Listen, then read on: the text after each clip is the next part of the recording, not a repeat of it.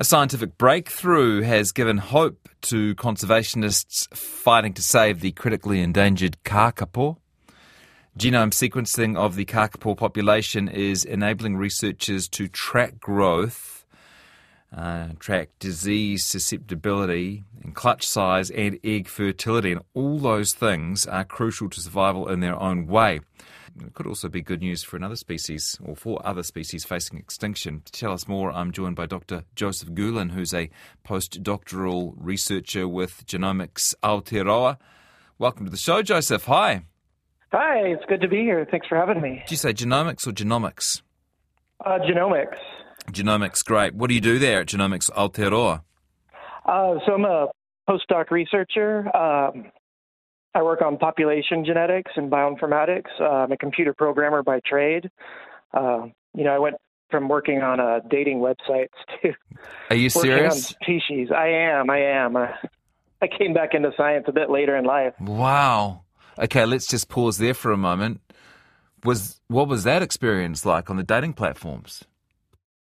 Ah, you know, it's all about the high performance. Um, you know, every like 100 milliseconds, they calculated how much money could be lost if people kind of got disinterested and left the website Oh before they gosh. filled out the form.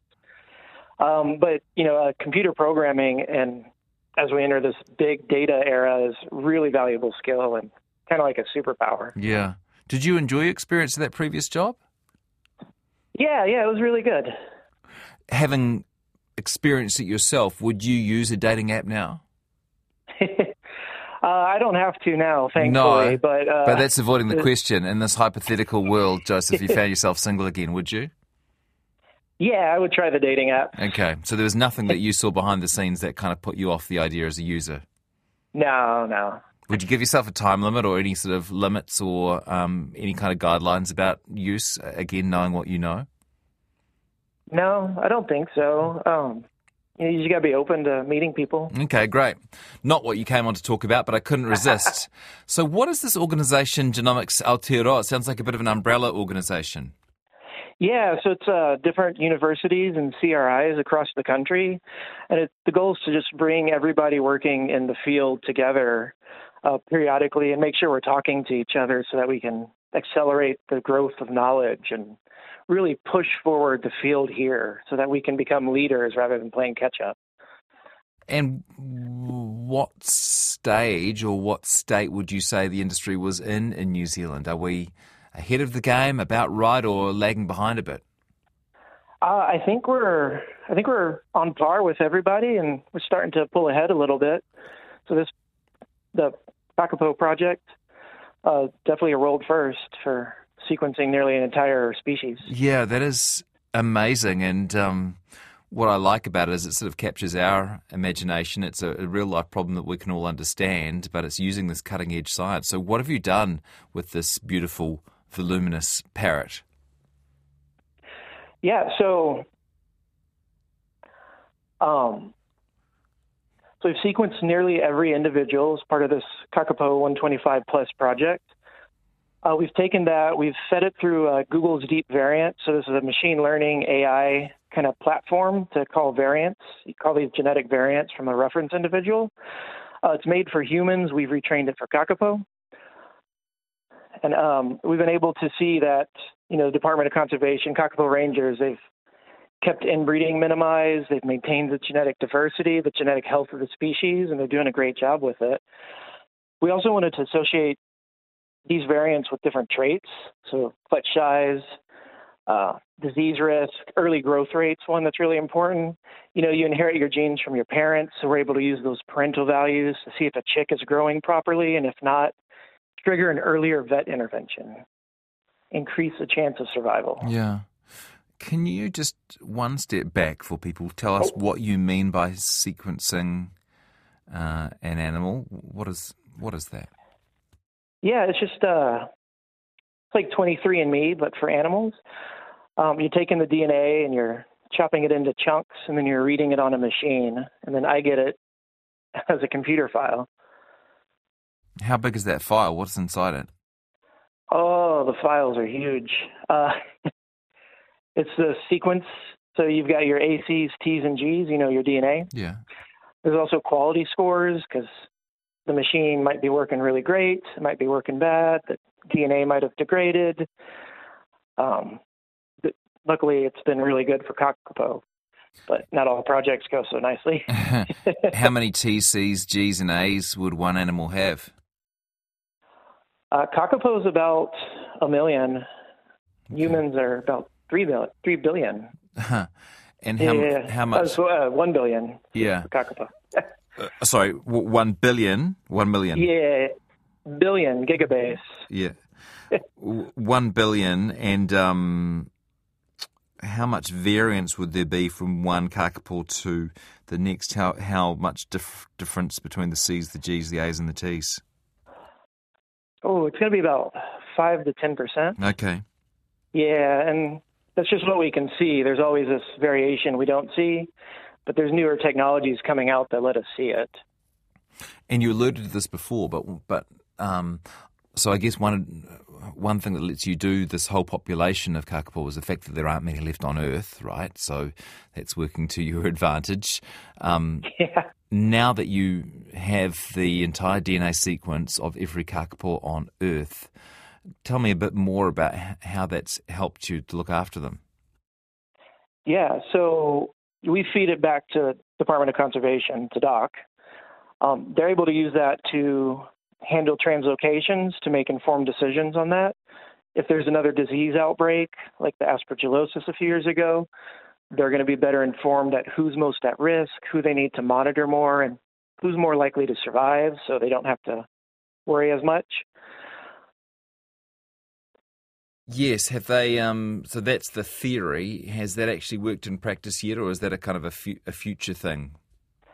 Uh, both. So we, we, definitely want to be building out these tools and making sure the information's incredibly accessible for them. But for the translocations, they've already used our information to make those to help make those decisions. Right. So who would you translocate and who wouldn't you?